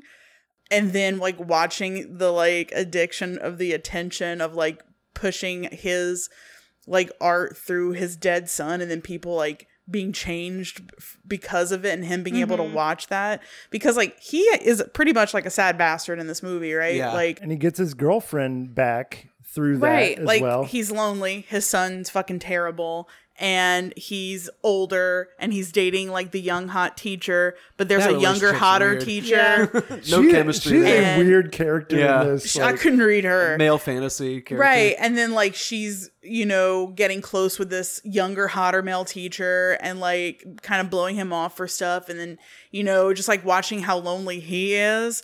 And like the only person in his life is his horrible son. And then like the horrible son is now dead. So it's it's kind of like watching him build his community, right? Now people give a shit about him because Right. his dead son was so cool and artistic. and no one knew, and now they're discovering it. And then I guess at the end, like he did find his little community, and Yeah, it's the weird old lady next door that likes pot brownies and Yeah. zombie movies, Yeah, and the little boy that wanted a dad.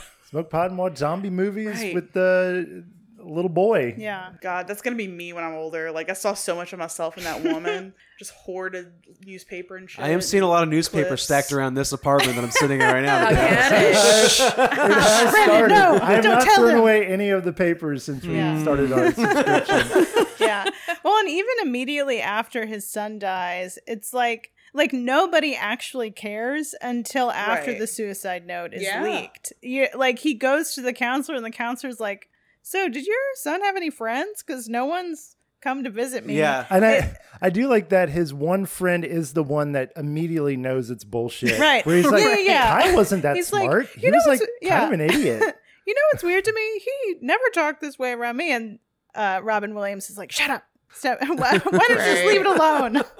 yeah. Yeah, I just uh, after watching this and remembering like God Bless America, and I do think Bobcat Goldthwait has some like things to say about the rot in America, and I do like his sense of humor.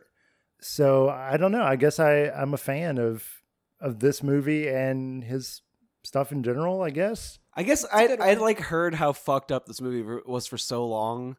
Yeah. like maybe I'd built it up in my head a little bit that it was really just gonna go for the jugular the whole time. So that when it actually did have like kind of a sickly sweet center to it, that was like sympathetic to this liar. I was like, oh, he kind of like gives this guy some like grace, and he, you know, obviously puts a lot of his own sensibility into this character. Where like Bobcat is someone who's addicted to attention. That's like part of his job. and he's obviously someone who likes extreme cinema. So like when there's all these like Night of the Living Dead posters and uh, Suspiria posters in the background, it's like okay, he's like injecting himself in this character and not creating a satirical target to attack from all directions. I do think there's a version of I think it's trying to like maybe have it both ways, like be really dark, biting satire, but also want to sell some tickets. Right. You know, it's not willing to, like you said, go for the jugular to really there I think there is a version of this movie that is like much darker, uh, especially in the latter Yeah, it's called Sick of Myself. Out on Showtime now. Yeah. But okay, like what we're talking about is using tropes and like sensibilities from like mainstream comedies and being like that's actually psychopathic behavior. Uh like let's examine why someone would lie that way and like what's wrong with them. And I think the next movie we're talking about doesn't do that at all. It's like all the movies we've talked about so far are kind of like re-examining that personality type from a distance and like the last one is just sincerely committed to someone lying and like feeling full sympathy for them. Yes, kind of. um, so yeah, one movie is not like the rest. As always, it's, it's kind of mine. It perfectly fits. Yeah. Does it? We- Okay. We've been working it's, towards it's a it. lie. She's a fraud. She's a fraud, but like it's for a job, I guess. I picked Never Been Kissed from 1999. Um, this was directed by Raja Gosnell, who directed fabulous films such as Big Momma's House and uh, both Scooby Doo movies. Wow. Yeah. So big deal. Um, and this is also, I think, either the first or one of the first flower production movies, and that's the Drew Barrymore and I can't think of the other lady's name, but her and a, a partner's uh, production company. And it stars Drew Barrymore, who I love. I I love all her mm-hmm. movies. She's like charming, and even though like, and we'll I'll get into like the plot of this movie, but everyone in this movie should go to jail, including Right, I mean- Drew Barrymore. Right. Right off the top, you gotta. Well, you It do did have not to talk about the plot well. to get there, but man, Right. David Arquette deserves to go directly to jail. right. A few people should go to jail, not just David. No. David Arquette. Everyone. Yeah, a lot. At least like four or five individuals. yeah, there's a big there's a big list.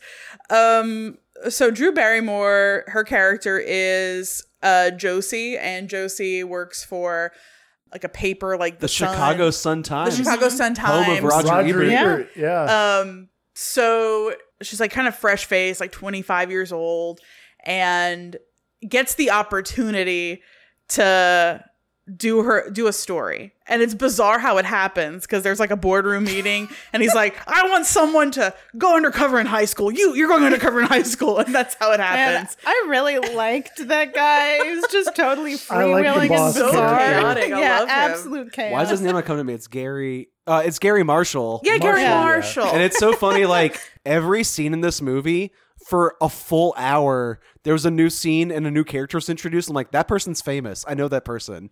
It's like Gary Marshall, Octavia Spencer, Jessica molly Alba. shannon Yeah. as like the off the sassy office lady It that wants to is sleep with everybody hilarious Dr. Steve Brule is in there. yeah, Yeah. john mm-hmm. c Reilly It's crazy that james Molly franco Shannon was a bigger star than Octavia. Like, Yeah.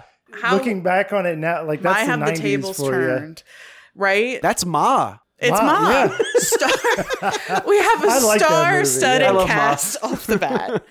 um, so she gets this assignment to go undercover in high school to do like this expose, but nobody knows what it is.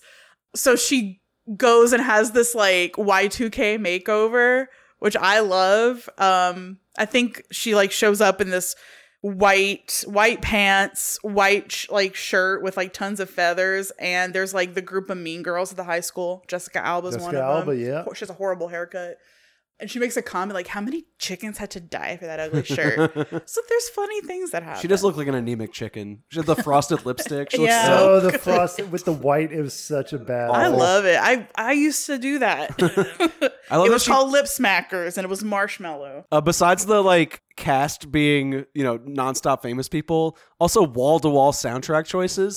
And she pulls up to campus in that outfit with Kottonmouth King's Suburban Life playing on the soundtrack. I've never time traveled so hard to the late nineties and like Kottonmouth King. Yeah. God, I can't remember the last time I heard that name. So she goes undercover and she does not know how to be like the cool girl in high school. And we get flashbacks of when she was younger in the 80s and she was like a big dork, but like very eager and mm-hmm. didn't understand that people were making fun of her. Josie Grossie. Josie Grossie was her nickname, right? a character she has revived on her new talk show. Shut up. where Oh, she really? interviewed the cast of Dear Evan Hansen in character As as, Josie Josie Oh my Grossie. Grossie. God. What? Really? Yeah. Brandon, what? It is one of the most uncomfortable, unintentional anti-comedy like five minute stretches I've ever Wow. seen. Oh, I'm well, all we for gotta it. see that. She keeps doing it. Like she keeps like reviving characters and interviewing celebrities in character, and no one has any idea what's going on. it's like they're so like much. We're it's like not the that fifth interview the day. They're all That's baffled.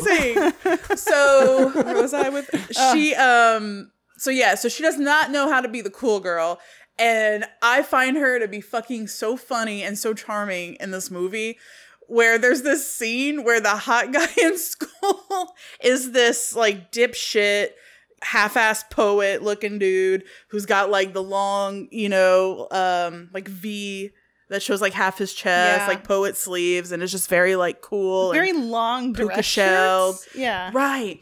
Like boot cut. And he like shows up at the table because she immediately sees like the cool girls. Like, I'm gonna go sit with them. And then he shows up and she's like, Guy, you're the guy, your guys like rhymes a bike. Who I don't know. I, it's so funny the way she does it because she's she carries that so well, like that type of humor, and that's like sort of that signature Drew Yeah. uh, Barrymore humor she pulls in here. But yeah, everyone is like, who the fuck is this? Like, go away.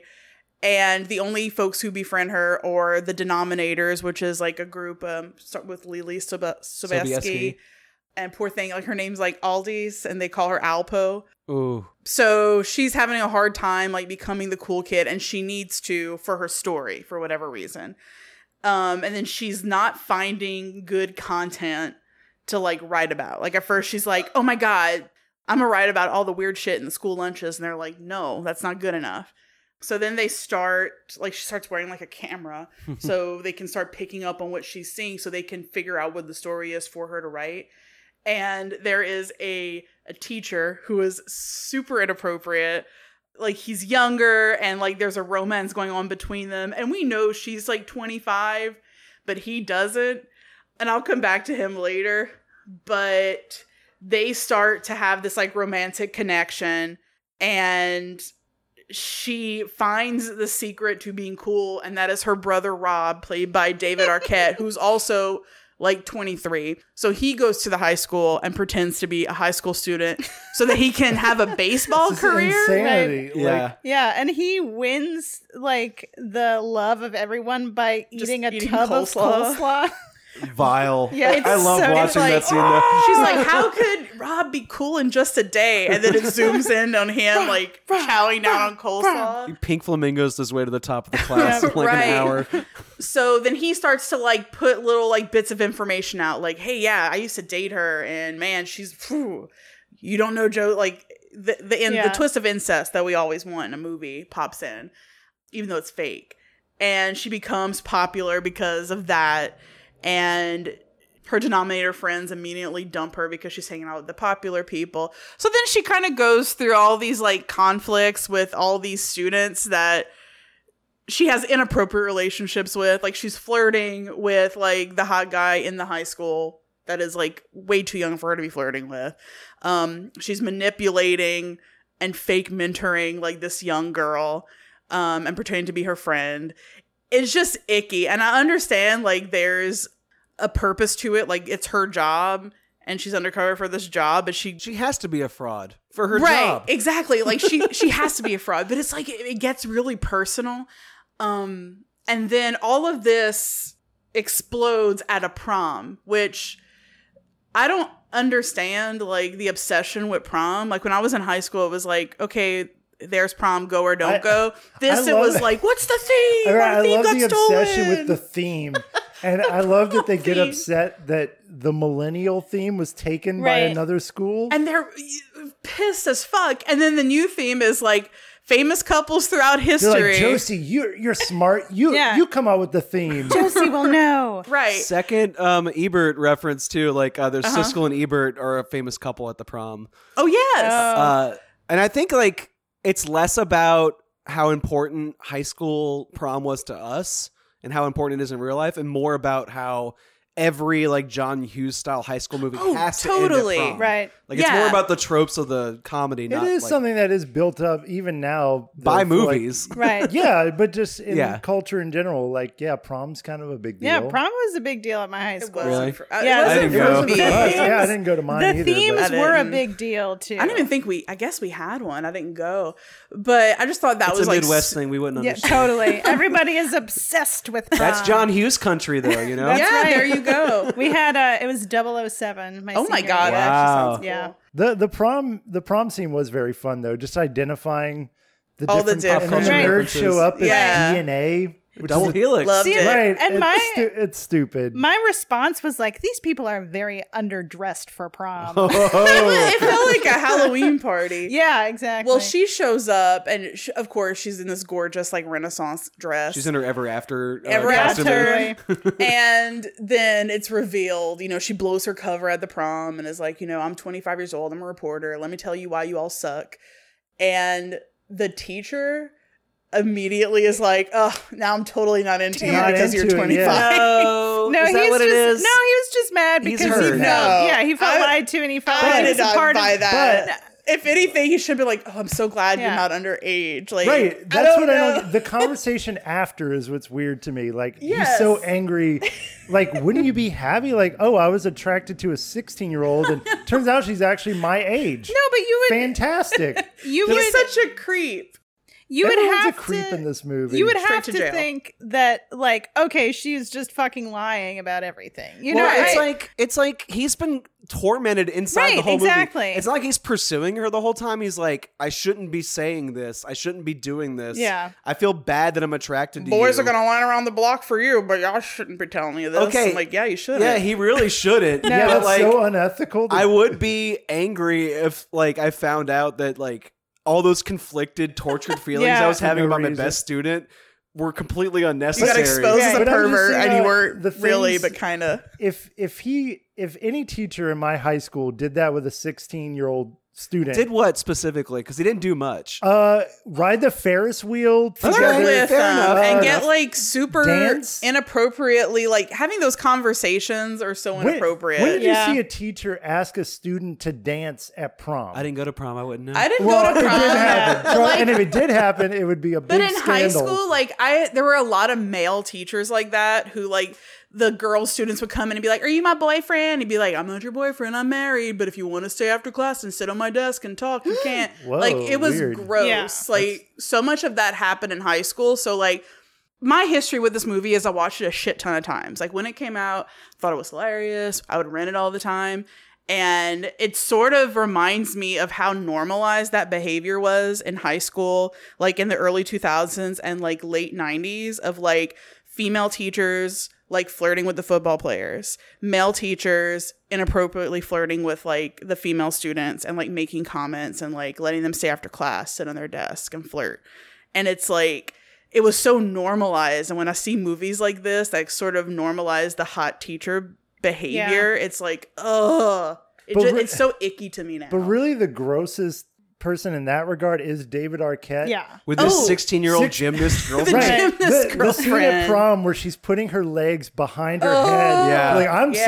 so flexible, and he's so. Com- He he's should like, just pieced out. Yeah, he's like, damn, I'm conflicted. I I, kind of want to bang this gymnast, Right. but I'm like, oh. But like everyone's like that. Like he's the worst. You're totally right. But like even the guy who works for the Chicago Sun that's in the van, he's like, man, they didn't make him like that when I was in high Right. school. And it's like, gross, dude. Like go to prison as well. Everybody. I do like in Ebert's uh, review, he talks about the brooch that she has where everyone can watch what she's doing. He's like, thankfully, we don't actually have that at the Chicago Sun Times so that my editors don't have to sit around and watch the awful movies that they pay me to watch, like Baby Geniuses or whatever. yeah. But I think exactly what we're doing right now and like picking at the ethics and like yelling at the characters, like, get out of there, don't do that. Right. I think that's like an inherent intentional part of this kind Okay. of like mainstream rom com filmmaking.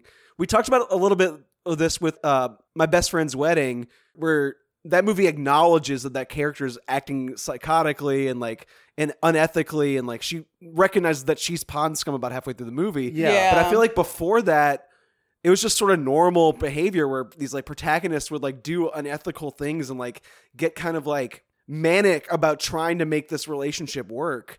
And the movie's working you as an audience where you're getting worked up and Yeah. you like want to see them come clean or you want to see Yeah. them kiss or you want to see them drop the act or whatever.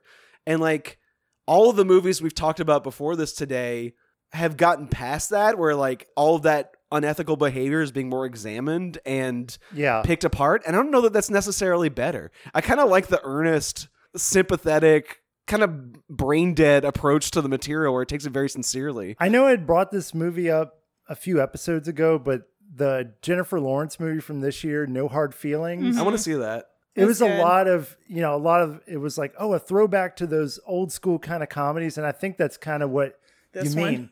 Like it's, it is problematic. Like she's a 28 year old dating a 17 year old, you know, and then the movie gets into like how kind of fucked up it is, but it sort of just plays it straight. And there is something kind of liberating. Yeah, about it's like that. we don't have to pathologize everything that these fictional characters do. Right. No one's actually getting harmed in these movies because they're not real people. I mean, my no, my issue. I, I thought that was just like a fun kind of side thing to be concerned about. My real issue Right. with the movie was that it's a mess and that there's like a million characters. Yeah. Like that's. I was thinking about it in terms of like the um the Robin Williams movie we watched, like where it's just like four characters, right? It's very clear who we're talking about. And in this movie, like you've got all of her people that she works with. You've got all the characters in the school. You've got her brother. You've got the guy in the van who's watching her. Yeah. You've got the guy And in the van who a has a girlfriend. girlfriend who's watching him. And it, you've got the teacher. You've got The other teachers. coaches. The And they- coaches. and they have to try so hard to merge those worlds. It's like, insanity. Where Molly like- Shannon gets trapped doing a sex ed lecture. right. Oh, that Yeah, was pretty funny. totally. That's what I'm saying. It's crazy, all these different threads, and there's no way it could possibly pull all that together, and it doesn't. they try to do it at the end of the movie where she's like, you know, she writes the article and it's basically about her experience in high school and the undercover. And then I would like for the teacher to meet me on the field at this time on this day for my Yeah. very first kiss. And everyone's there in that Right. moment, but it, it felt weird. Um, and I don't know. I kind of like how messy and trashy it is. I agree. To agree. be very honest. That uh that final ploy is so funny to me. It's just like such a bad idea to put that in a news and just like hope that this guy's gonna and read it. and he's like packing his stuff because he's moving, Right. And like the article's constantly there, and he keeps like Right. missing it. Yeah, yeah. I mean, it's just like pure fantasy, which and I is guess fun. what I love about it is that it works. yeah, Like in any reasonable like movie that actually has like human psychology in it, like they would have carried her at prom. No one would have showed up to this baseball pitch Right. where she was like going to get kissed for the first time. No one would have. Che- they applaud her twice after they all find out that she Right. lied to them. Especially Leelee Sobieski's character coming around feels so phony. But like, I like that the movie goes for the schmaltz in those moments because that's the kind of movie it is. yeah. Where like I was just saying about World's Greatest Dad that like I wish it didn't do the schmaltz at the end. Like I wish it went a little further with its like cynicism, you know? And like that's unfair. Like I'm like, okay, this movie's okay for being dumb. Uh, because that's just the kind of movie it is, I guess. Yeah, I don't think it was trying really to be like dark and No. biting in the No, sense. there's- Yeah. I just- it's There's a, an innocence to it. yeah, and her, I mean, her fraud is basically like it is mandated by her job. Like, Yeah. so there's a reason for it, but I, th- I think so. Her real fraud is like actually investing and getting caught up in these relationships. She Right. Like, do that. Yeah. Right. And it's like, you know, she had this crush when she was in high school and he completely humiliated her. And like oh, that yeah. is kind I think that's her fawning over the popular guy in the current day is like so over the top ridiculous for a 25 year old but it's like she so she was so robbed of a real high school experience Yeah. like that's where she, She is had all and- that damage. Right. And yeah. Yeah. Also, to Poor bring thing. it back to the Robin Williams thing of like bringing his real life into it, like Drew Barrymore was robbed of yeah Her a real teenage experience, Totally. and like we love her, you know, or you're supposed to anyway, and like Yes, a lot of the behavior that would be unforgivable with a different I- protagonist works because she's so adorable. I know. She is. I really like her, and Yeah. like it, it's always it's funny in these kind of movies how and she is beautiful too, and how they try in the beginning of the film to cover up how you know put her in the worst Let's give her outfits from the brown 90s. hair. Those external Braces. braces that come with like a headpiece. thing. Right. Yeah. and then by the end, she's like the Drew Barrymore that we know and love. Yeah. But um, I don't know. I I don't think I like this movie as much as everyone. I everyone. like it okay. And I, I like it to- a lot. I don't know. To me, the quintessential. Well, two things I wanted to say is like watching it. When did this come out? Like 90, 99. 99. In the Kottonmouth Kings era. Yeah, there's something about this era of pop culture where I'm like looking at the outfits and the music. I'm like, I lived through this. I know I was like a teenager, but man, this doesn't seem like real. Like people actually wore that. We actually were listening to that. It's just such a weird time capsule of a specific moment. And uh, the scene that to me really encapsulates that is that scene where she goes to like uh, Rastafari. Oh, or- that's comedy death. like that whole ska- sequence. that ska scene. oh boy She goes to see the ska band and she eats like a pop brownie and she's hanging out with the Rastas. and then she- starts dancing very awkwardly.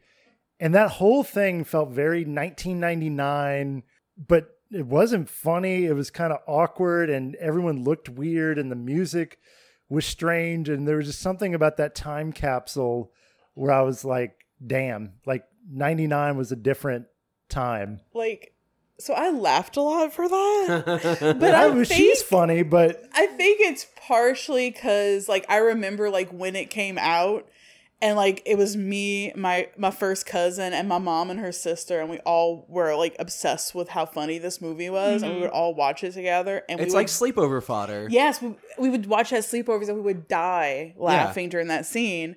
So I don't know. I guess like it triggered all these cool memories for me. Yeah. and like fun real quick story related to this but my cousin is kind of was kind of like a dipshit and he would always like antagonize my mother. And in the scene where she gets egged he would like laugh and then look at my mom, and then To, like she would laugh at her lowest and- moment. Yes, and he would laugh and look at my mom. I'd be like, "That's not funny. That's mean." and he would do it all yeah. the time. So when I watched that, I couldn't stop laughing because of that. Yeah. So beautiful, that, uh, heartwarming moments. You know, Wedding Singer is one of your favorite movies as well. it's uh, it shares the top spot with Romy and Michele's high school reunion. That makes sense. That's my favorite movie of all time. So and yeah, this has a lot of shared DNA with Wedding yeah, Singer for sure. yeah. Ugh, Wedding Singer is so good though. This was a good one, um, and and she was a, a good fraud. Yeah. I was surprised by how well these movies bleed into each other. Like this one and Totally. World's Greatest Dad have the weed brownie Yeah, connection. yes, who would have Uh, thought? There's a lot of group therapy humor in the first two movies we talked about. And then overall, all of these movies are about the media too. It's all about getting Yeah. published and getting Totally. mass attention outside of your small circle. of This people. was like low key thematically a very cohesive episode. I Don't know you how we did it. Right, I know you didn't intend that, but it came out like Magic happened, As I was watching every subsequent film, I kept thinking about the other ones and like how they sort of Yeah. thematically bleed into each other in really interesting ways. Yeah, I mean, I think when you become a wide scale fraud, it always has to like go into the realm. Like there are all of these spheres of people that you have in a community, and it's like it extends out into this widest level community. So in Never Been Kissed, it's like her you know chicago like that city and then in all of these other movies there's it's like mass media Yeah. Mm. so I feel like th- like we want validation and we don't know what scale of validation we want and I don't know I think public perception can just like totally twist once you're getting out into the realms of like once your fraud has ballooned into something larger. Yeah, the bigger the public spotlight on you, the more scrutiny Yeah. to your story. The internet and social media has not helped. That's what I learned. No, in, like, uh, not at all. You know, uh, seeing more recent examples of this either. And uh, if there's one thing that we do well here, I, I don't know that like our New Orleans centric gimmick is particularly strong. Like it's not like a strong brand because we don't talk about like just Louisiana set movies every episode or whatever. Uh, I do think we have a good like taxonomy of like genre structure. Uh, and you know, this is a genre, whatever this is, like Mhm. this like total fraud setup is a trope that has been repeated and has its own, you know, rhythms to it. Mhm. So tell your friends if they're really interested in getting into particular micro genres. This is the podcast for them. I'm trying to reach more people outside our circle right now. No, more don't do it, validation. Brandon. How can we become frauds to do that? Right. Like, Well, can did you read that do it? article about um, movie TikTokers? no. First of all, they call it movie talk instead of flick talk, and that really pisses me off. Just like leaving that on the table. But uh, yeah, these kids are like getting. This is a New York Times article from the past week, and these kids are getting like millions of clicks and views every day, doing these like really base level, non-observant, IP centric TikToks about movies. And about how like you have to be a true Snow White fan to play Snow White, Oh, or like God, this yeah. Easter egg happened in this hmm. section of Super Mario Brothers the movie or whatever. That's our if we want to be total frauds, we transition from podcasts and blogs, both dead mediums, to movie talk. movie talk. Yeah. Let's do it. All right. Swampflix on movie talk next week. That's it. Just unsubscribe, unfollow. See you on the next platform.